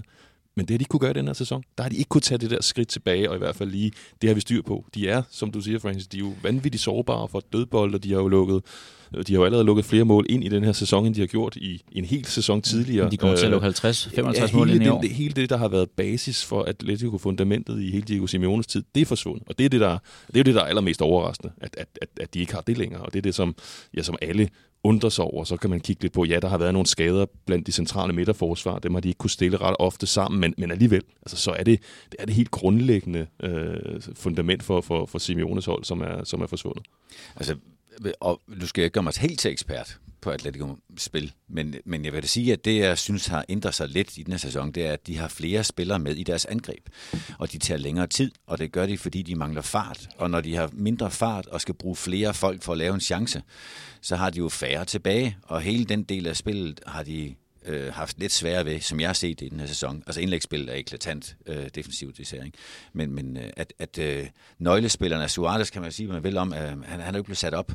Øh, Joao Felix, synes jeg, på trods af hans i øvrigt dødboldsmål her i weekenden, øh, synes jeg, ja. stadigvæk mangler at være fuldt integreret efter nu har været der været to og et halvt år. Eller noget ja, hvor, hvor han bedst hen også, ikke? Ja, formodentlig på bænken. ja. Og, øhm, ja, så Cunha og Correa, de... de uh, Griezmann er en, de, de, en total skygge, ja, ikke også? Ja. Og, og det vil sige, der er ikke så mange, der laver chancen selv. De skal sætte mere op i fællesskab, flere spillere frem, lidt langsommere angreb. Ja, jeg synes, det er interessant, fordi det er også noget af det, jeg har lagt mærke til. Det er det, det, det spillet fremad. Altså selvfølgelig, vi kan tale om defensiven, det skal vi tale om, fordi det er det, som, som de ligesom sætter deres, øh, deres telt op på. Men deres angrebsspil har jo nogle gange kunne kompensere for det med farten, med aggressiviteten, øh, med genpresset. Øh, med, med, nu siger jeg med ærlige spillere, men altså især når jeg tænker på Atletico Madrid, og når jeg tænker på, at Griezmann på et tidspunkt har været en, en top 5-spiller i verden, så er, det, så er det det første, der bliver lagt for dagen. Det, det er, at du samtømmer fra toppen og ned. Øh, Øh, det ser jeg ikke på samme måde, så der er flere huller. Øh, den centrale midtbane dominerer ikke på samme måde, øh, som, som de har gjort før. Og der er selvfølgelig en træneropgave. Der er absolut en træneropgave, men det kan jo være svært, hvis det er, at, at, at der er nogen af spillerne, der vil en vej, og klubben og træneren, øh, særdeleshed måske nok mere træneren, ved en anden. Troels, dengang du var 11 år i... Øh, nej, øhm, tror, du, tror du, Simeone han sidder derhjemme, øh, eller står ude ved grillen, Morten? Hvad hedder det der argentinske, når man laver det der grill øh, derude? Øh, hvad pokker er det, det hedder? Øh, ja, ja, nu, nu fanger du lige. Ja. De, de, elsker, øh, de elsker deres grillede pølser og, og kød. Ja, ja. Det, har Chorizo? Ja. Nej, det har en eller anden uh, speciel betegnelse, kan jeg huske, jeg, jeg læste for ikke så lang tid siden. Men Troels, tror du, Diego Simeone han sidder derinde og er i tvivl om, hvilken vej han skal gå, eller er det andet sted, at, at, at kursen kan være lidt uh, divergerende? Nu, nu gætter vi jo. Ja. Uh, jeg, jeg er jo ikke inde i hovedet på ham, men, men jeg tror ikke, han er i tvivl om. Uh, han ved godt, både med sin egen tilgang og hvad han har set fungere på holdet, så jeg tror ikke, han er i tvivl. Men jeg tror måske, der kan være andet, der, der nærer ham. Men er man nødt til som træner at, at ændre sig efter 8-10 år, så det ikke bare bliver det samme og det samme og det samme? Eller kan man godt bare køre på med det samme? Altså, der er jo altså, helt afgjort grund til at justere noget hele tiden, men hvis grundideen skal skiftes ud, øh, bare fordi man ligger dårligt i en enkelt sæson, øh, så, så har man jo Altså, så har man jo i ufør. Jeg tror ikke, hans grundidé er overhovedet på vej til at blive skiftet ud, men selvfølgelig skal han justere noget undervejs. Men jeg vil mene, at uden at kende forretningsgangen dernede, altså alene, og det er meget fint, du nævner det, Morten, med, med Prada-museet og så videre. Altså, der er jo også andre end Simeone i den klub. Der er jo også andre, der har en ambition om noget, og der er altid en diskussion internt i en klub mellem en stærk sportslig afdeling og en spirende stærk øh, kommersiel afdeling, eller hvem der nu sidder med teten dernede. Og, og jeg er ikke vidne nok om, om han er den eneste, der sætter dagsordenen dernede, men jeg kunne ikke forestille mig, at det var ham, der havde foreslået, at de skulle på Prada med Joao Felix. Men Morten, når du læser spanske aviser, er der, er der en lille snært af, at der er noget uoverensstemmelse i klubben? Ja, det er der lige i øjeblikket. Det er der lige i øjeblikket. Men det, der, det, der bekymrer mig sådan på, på Atleticos vegne også på sigt, altså, det er, at jeg, jeg tror, de får det meget, meget svært den dag, han ikke er der længere. Øh, han, øh, han har fyldt så meget. Altså, nu, har vi, nu, nu, nu talte jeg til at begynde med om, hvordan han har præget øh, Atletico, som Alex Ferguson prægede United, og som Wenger har præget Arsenal, og se, hvordan det er gået de klubber efter de her to store, store lederskikkelser, de forsvandt. Man kan også tage Ståle Solbakken i FC København med, hvor meget han har fyldt i den her klub. Det er en styrke, mens de er der, men det er godt nok også en udfordring den dag, de ikke er der længere. Og når jeg ser Atletico som klub, så er det min oplevelse, at stort set alt det ender hos Diego, Diego Simeone. Altså, jeg kan også huske dengang, nu nævner den gang, de, de, de var i FC København, hvor jeg også var med til. Altså det her med at møde den her klubs ledelse, det er jo sådan, hvad er det her for nogle mennesker? Det er jo sådan, det er jo ikke sådan, når, når de kommer, altså, jeg tror, jeg, hvis Atletico sportsdirektør, han gik forbi mig på gaden, jeg er ikke sikker på, at jeg ville kunne genkende ham. Altså, det er, det er ikke en klub, som, øh, som har en, en, en, en meget stærk og tydelig ledelse, som, som er dem, der, der udstikker kursen. Det hele det kommer fra, øh, fra, fra Diego Simeone, øh, og det har det jo gjort med stor, stor succes. Men hvad så, når han ikke er der længere? Hvem er det så? Har de så en idé om, hvad der så skal ske, eller er det ligesom bare, at lige nu ligger man alt i Diego Simeones kurv, og så må man så se, så må man så finde på noget nyt den dag, han ikke er der længere. Det, det frygter jeg lidt af det, der kommer til at ske, og at de så godt kan stå foran et, et meget, meget stort, øh, stort arbejde, fordi det har været så personfixeret. Du kunne godt genkende øh, uh, Shizukil. Ja, hvis han, hvis, han stadig, hvis han stadig var der, så kan, det, godt, så kan det godt være. Jo, jeg, præsidenten uh, Cerezo, som ja. han ville også godt kunne kende, han var ikke med den gang i, uh, den gang i København. Uh, men, men han er heller ikke, han er jo ikke en, der sådan udtaler sig meget. Altså, de har jo haft flere. Det er jo en italiensk sportsdirektør, Andrea Berta, de har haft, ikke? og det er så en af de her historier på, ja. at der er noget der mellem Simeone og, og ham, og hvis nu Simeone stopper det sommer, så er der en forventning om, at han nok også ryger ud, og, og så videre, så videre. Ikke? Så det er, øh, ja, det, med, med, med den forhistorie, Atletico også har haft. Ikke? Altså den, det ligger jo efterhånden mange år siden, fordi Simone har været der så længe, men altså, der var jo ikke ro på. Der var aldrig ro på i Atletico. Øh, og det har jeg egentlig heller ikke forventning om, der kommer til at være efter Simone. Og Morten, aller sidste spørgsmål, inden vi parkerer snakken om uh, Simeone og Atletico Madrid. Er succeskriteriet for dem at, at hoppe ind i top 4, så der er Champions League på bordet næste år? Ja, nu er det. Øh, da sæsonen gik i gang, der var det jo noget helt andet. Det er også det, man skal huske på. Altså det her, altså, for mig at se, at burde det her være et langt bedre Atletico. De burde ligge og spille mere om mesterskabet at de er, ikke, de, de er jo ikke underlegne længere. Det har jo også været en del af det her, at de vandt mesterskabet i sidste sæson, altså hvor det var en stor, stor overraskelse i 2014, og en kæmpe overpræstation, at de kunne vinde foran det Real Madrid og det Barcelona, der var dengang, jamen, så var det det ikke i samme grad i sidste sæson, fordi at Barcelona og Real Madrid er faldet noget i, niveau, så de er kommet ned i nærheden af, Atletico. Øh, så derfor så er det, grundlæggende er det en kæmpe, kæmpe skuffelse, at de ikke har gjort det bedre i den her, den her sæson, men nu, sådan som det er gået, ja, så skal de ligge og slås for at komme ind i, ind i top 4. Og der er jeg også, jeg er også spændt på, hvad, hvordan det kommer til at ramme klubben, hvis ikke de kommer derind. For det er en klub med en, en meget uigennemskuelig økonomi. Øh, så vi, hvad sker der den dag, de ikke lige får Champions League-indtægterne? Øh, det, det, det ved vi ikke helt, hvordan det kommer til at ramme dem.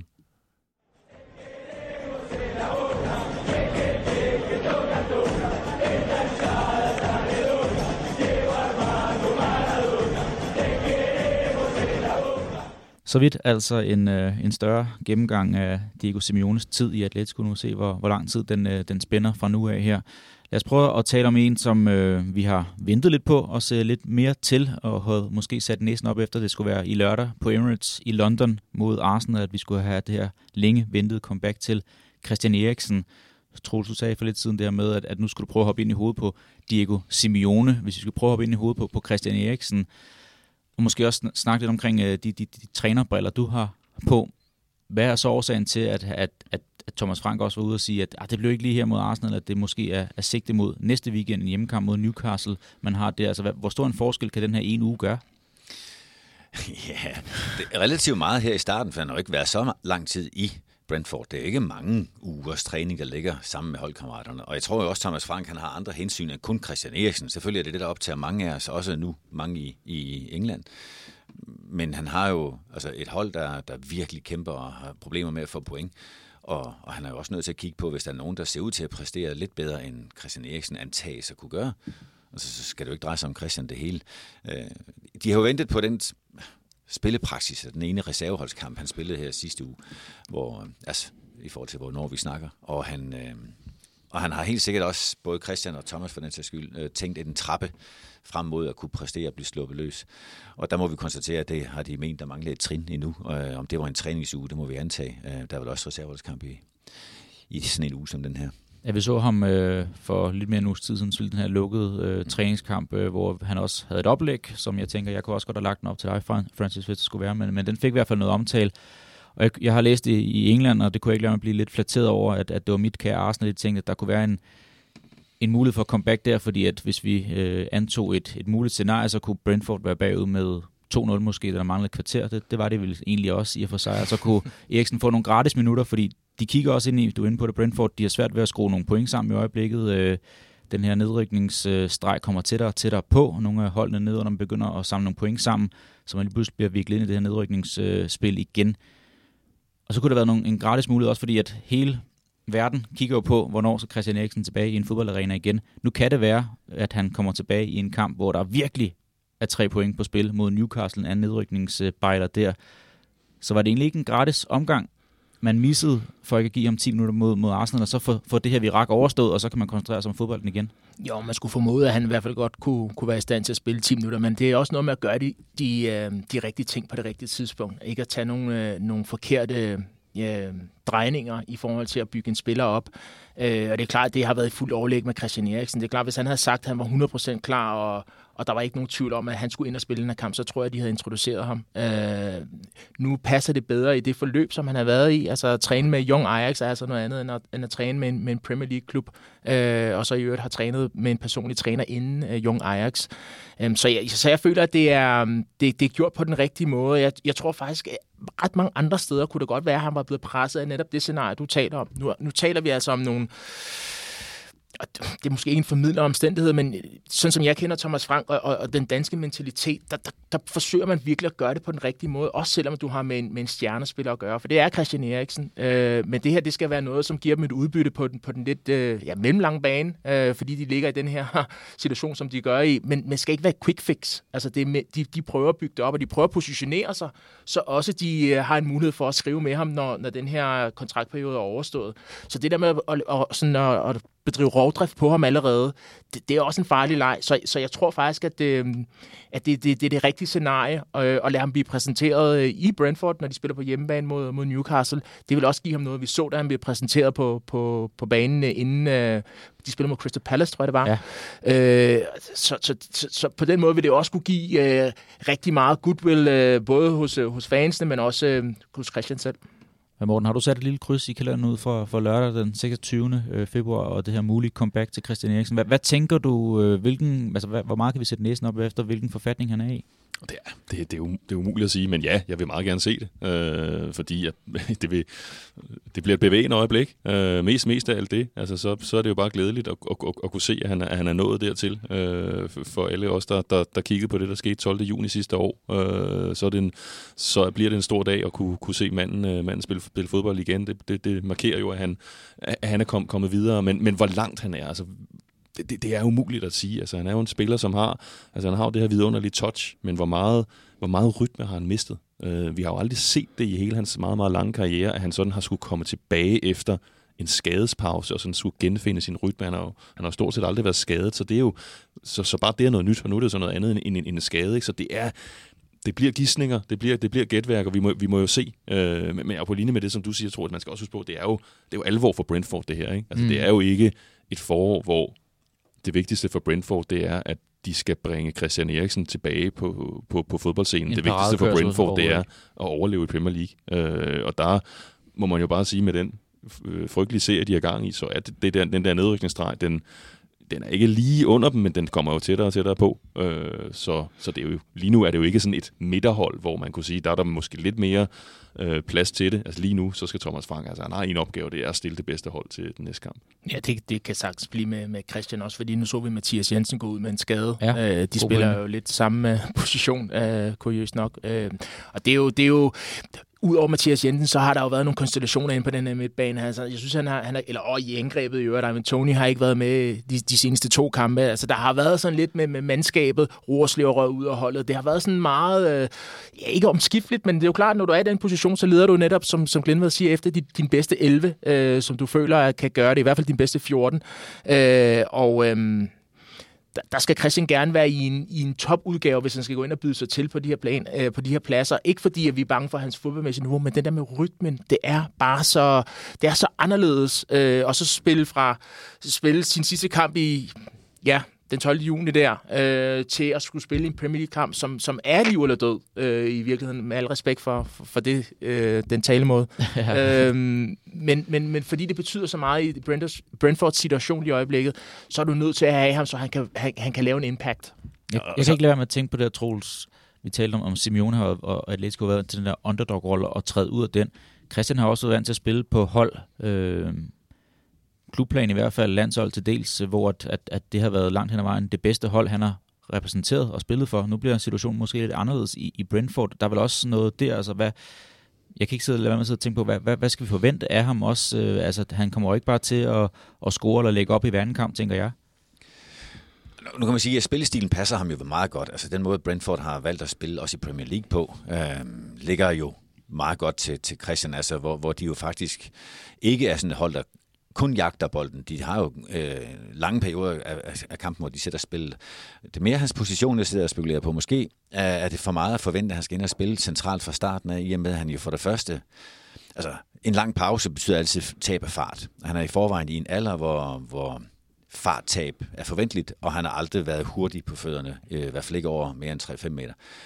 Det, så han skal finde en position, hvor han kan finde mellemrum, og det vil meget nemmere være fra kanten, hvor han kan falde ind, når spillet åbner sig, fordi der er få, der ser spillet så godt og så hurtigt som Christian. Og så bliver konstellationen jo lidt vigtig. Hvem er de andre? Hvem er det, der skal spille bag ved ham? Hvem er det, der skal spille øh, som spids? Fordi der er ligesom, I ser rotationer på det danske landshold, øh, noget, der skal gå op i en højere enhed, for at hans kvaliteter overstråler de begrænsninger, han naturligt har på det her tidspunkt. Øhm, så jeg vil tro, at, øh, at vi får ham se fra en kant, når han kommer til at spille. Jeg tror også, vi får se ham sammen med Tony, øh, når han er der, fordi så er der en chance for, at de to kan, kan linke op og få sat Tony i scenen med, med nogle dybe afleveringer. Men ligger der noget mentalt i det her med, at han nu spiller for et hold, der skal kæmpe om nedrykning, og et hold, der skal spille om, om titler eller om øh, europæisk deltagelse? Jeg ved da, hvis jeg må være så frisk at tro noget om det, jeg vil da tro, at for Christian er det ikke lige nu et spørgsmål om, hvilken ende af rækken han spiller i. Det, det drejer sig om at spille? Ja, jeg tror, og hvilken, øh, hvilken kaliber af spil, han kan nå hen til. Og, og der tror jeg ikke, der er nødvendigvis den store bekymring for ham. Øh, det er nok snarere, hvor længe tør man øh, holde ham i sådan en, øh, det er ikke et eksperimentarium det her, altså at hvor længe tør man holde ham i en knap perfekt udgave på banen, og det, det kan selvfølgelig være lidt begrænsning for ham i, i den stigende nedkamp, øh, nedrykningstrussel. Skal vi prøve at komme med en, øh, en spotter, måske bare for, for weekenden, der venter os, men for foråret, fordi der skete jo også noget i, i Aarhus i går øh, med, med reference til dansk-engelsk også. Jack Wilshere landte jo i, i Danske Superliga, det er jo et internationalt magasin, så vi kommer ikke til at beskæftige os forfærdeligt meget med, med den handel, men hvem er de to, Wilshere og Eriksen, for størst succes i foråret? Det gør Eriksen. Og hvad måler vi succes ud fra? det, det, det, det gør Eriksen, øh, og det er jo også, altså trods alt, det er jo den, det en anden hylde, han så kommer ind på. Øh, og jeg, jeg, jeg, er stadig, jeg er stadig fortrøstningsfuld, og det, selvfølgelig havde vi jo da man begyndte at høre, og i første omgang, da Thomas Frank blev spurgt til, til Arsenal-kampen, så var han jo ikke helt afvisende, så det skabte jo selvfølgelig et, et håb, ikke? for det er jo mest af alt, fordi vi jo alle sammen nok bare glæder os til at se ham igen. Øh, at man så lige, nå øv, at det så ikke ikke bliver mod Arsenal, men, men må ikke det kommer til at, til at ske nu? Og, og så er jeg, jeg er så spændt på, jeg er meget spændt på at se den landsholdsudtagelse, som skal finde sted her i, uh, i, i marts måned. Der er jo ikke ret lang tid til, og han vil kunne nå at spille tre kampe for Brentford, Christian Eriksen, inden der skal udtages det her landshold, og man må sige, det er jo ikke, det er jo ikke ret meget, men omvendt, det der taler for, at han bliver udsat, så er det jo altså også bare to testkampe. Uh, så der er jo netop ikke noget på spil, og der kunne jeg, jeg kunne bare godt forestille mig, at kunne det måske der være fint nok at få, få, få, få overstået det her comeback i nogle kampe, hvor der ikke er noget på spil. Øh, få, ham, få, ham, få ham bragt ind, og så kan alle medierne, så kan, så kan vi få lov at fokusere, fokusere på det, og så er det så hverdag næste gang. Øh, der, der kunne jeg i hvert fald forestille mig, at hvis altså havde det været to VM-playoff-kampe, så, så, så tvivler jeg på, at han kunne nå at komme i spil, men fordi det er testkampe, så, så, så, så ser jeg det egentlig stadigvæk som noget, der, der Har godt du, kan har du ikke fået svar på det fra Julemand? Du, Det du har jeg vidste, godt vi nok skulle hen og, og tale om det Men det er en god pointe, Glenn ved også, fordi den ene af testkampene er jo i øh, Johan Cruyff Arena. Ja. Øh, og, og der vil jo, ikke fordi der skulle være noget decideret symbolsk over det, men det ved vi alle sammen, det er hans, øh, hans gamle hjem. Øh, og han har lige været der også til at så genopbygge sig selv. Så på den måde vil det være jeg, jeg synes faktisk, at det ville være rigtig, rigtig fint, også hvis han kommer ind og får spillet. Altså alle referencerne, altså der er en direkte forbindelse fra trænerstaben i, øh, og lægestaben i øvrigt i Brentford. De ved præcis, hvor det er, han er henne. Øh, og så får den der reddet plasteret af i forhold til den virak, som du talte lidt om i forhold til sin Premier League comeback. Øh, for det, redde det af i forhold til landsholdet øh, i, i to kampe, hvor at, øh, det alt lige bliver nogle kampe, forestiller jeg mig, hvor at øh, vi får lov at spille, øh, spille noget, noget angrebsfodbold. Altså Serbien er lidt en anden modstander, de, de, de kan være lidt svære med at gøre, men Holland, de spiller på den måde, de nu gør, så på den måde, så vil jeg faktisk sige, at det vil være, det vil være altså, perfekt øh, at få ham ind der. Ja, så er det jo heller ikke, det er jo heller ikke de to sidste testkampe, Nej. Inden der skal udtages VM-trup. Altså hvis det havde været normal VM i, i juni, det er to testkampe inden en hel Nations League-turnering, inden et VM. Så altså, hvis, hvis man får indtrykket af i de her kommende uger i Brentford, at ja, han er faktisk i en okay forfatning, jamen, få ham derind, få ham Ja. med til den der træningslejr, som de vist nok skal have i Sydspanien, Ja. og så få det, få det normaliseret igen, at Christian Eriksen, han er landsholdsspiller både for, for de andre i truppen, at de får, får mærket ham tæt på, og så næste gang, så tænker de nok ikke så meget, så er han jo bare en, en af drengene igen fra, øh, fra, fra, fra spillertruppen. Men jeg synes, der er nogle interessante pointer, som du kom med i forhold til hans øh, position. Det, det, lige da du sagde det, så sad jeg faktisk og spekulerede over det igen. Øh, og øh, jeg kunne godt tænke mig, at han kom ind i og, og ligge i midten. Øh, ikke sideordnet med, med Nørgaard, men altså netop i, i, i det hul, som du taler om, måske som en falsk nier, øh, hvor Nørgaard kunne ligge, og så de kan få det der samarbejde. Øh, fordi det tror jeg faktisk skal redde dem, øh, at der kommer noget kvalitet på begge sider af midtbanen. De her, øh, Diego, han er stakåndet. Han skal have en øh, hviler til øh, næste mandag. Vi er nået til øh, vejs ende i den her premiereafsnit af Diego. Det har været en øh, udsøgt fornøjelse. Jeg tænker, at øh, de her snakke, vi havde, gav allerede mig idéer til et par temaer, som vi kunne udvælge egentlig separat og dykke ned i, i, i de kommende mandage. Så øh, er lidt af bloggen, jeg kommer til at, at række ud til i løbet af ugens løb. Øh, Troels, Francis og Morten, tak for indsatsen. Det har været en øh, udsøgt fornøjelse. Selv tak. Og Francis, tak for at medbringe den her personlige fortælling her. Jeg tænker, at øh, vi overlader scenen til en af de to andre herrer, ellers så må jeg have min Jack Wilshere-trøje som øh, reserve og, og tage med på mandag, hvis, øh, hvis han nu får øh, spilletid allerede i den næste Superliga-runde. Det her, det var altså premiereafsnittet af Diego, dit nye internationale fodboldmagasin. Mit navn er Kenneth Hansen. Jeg håber, I er klar til at lytte med igen i næste uge, hvor et øh, nyt afsnit ligger klar i Podimo-universet. Indtil da, rigtig god uge.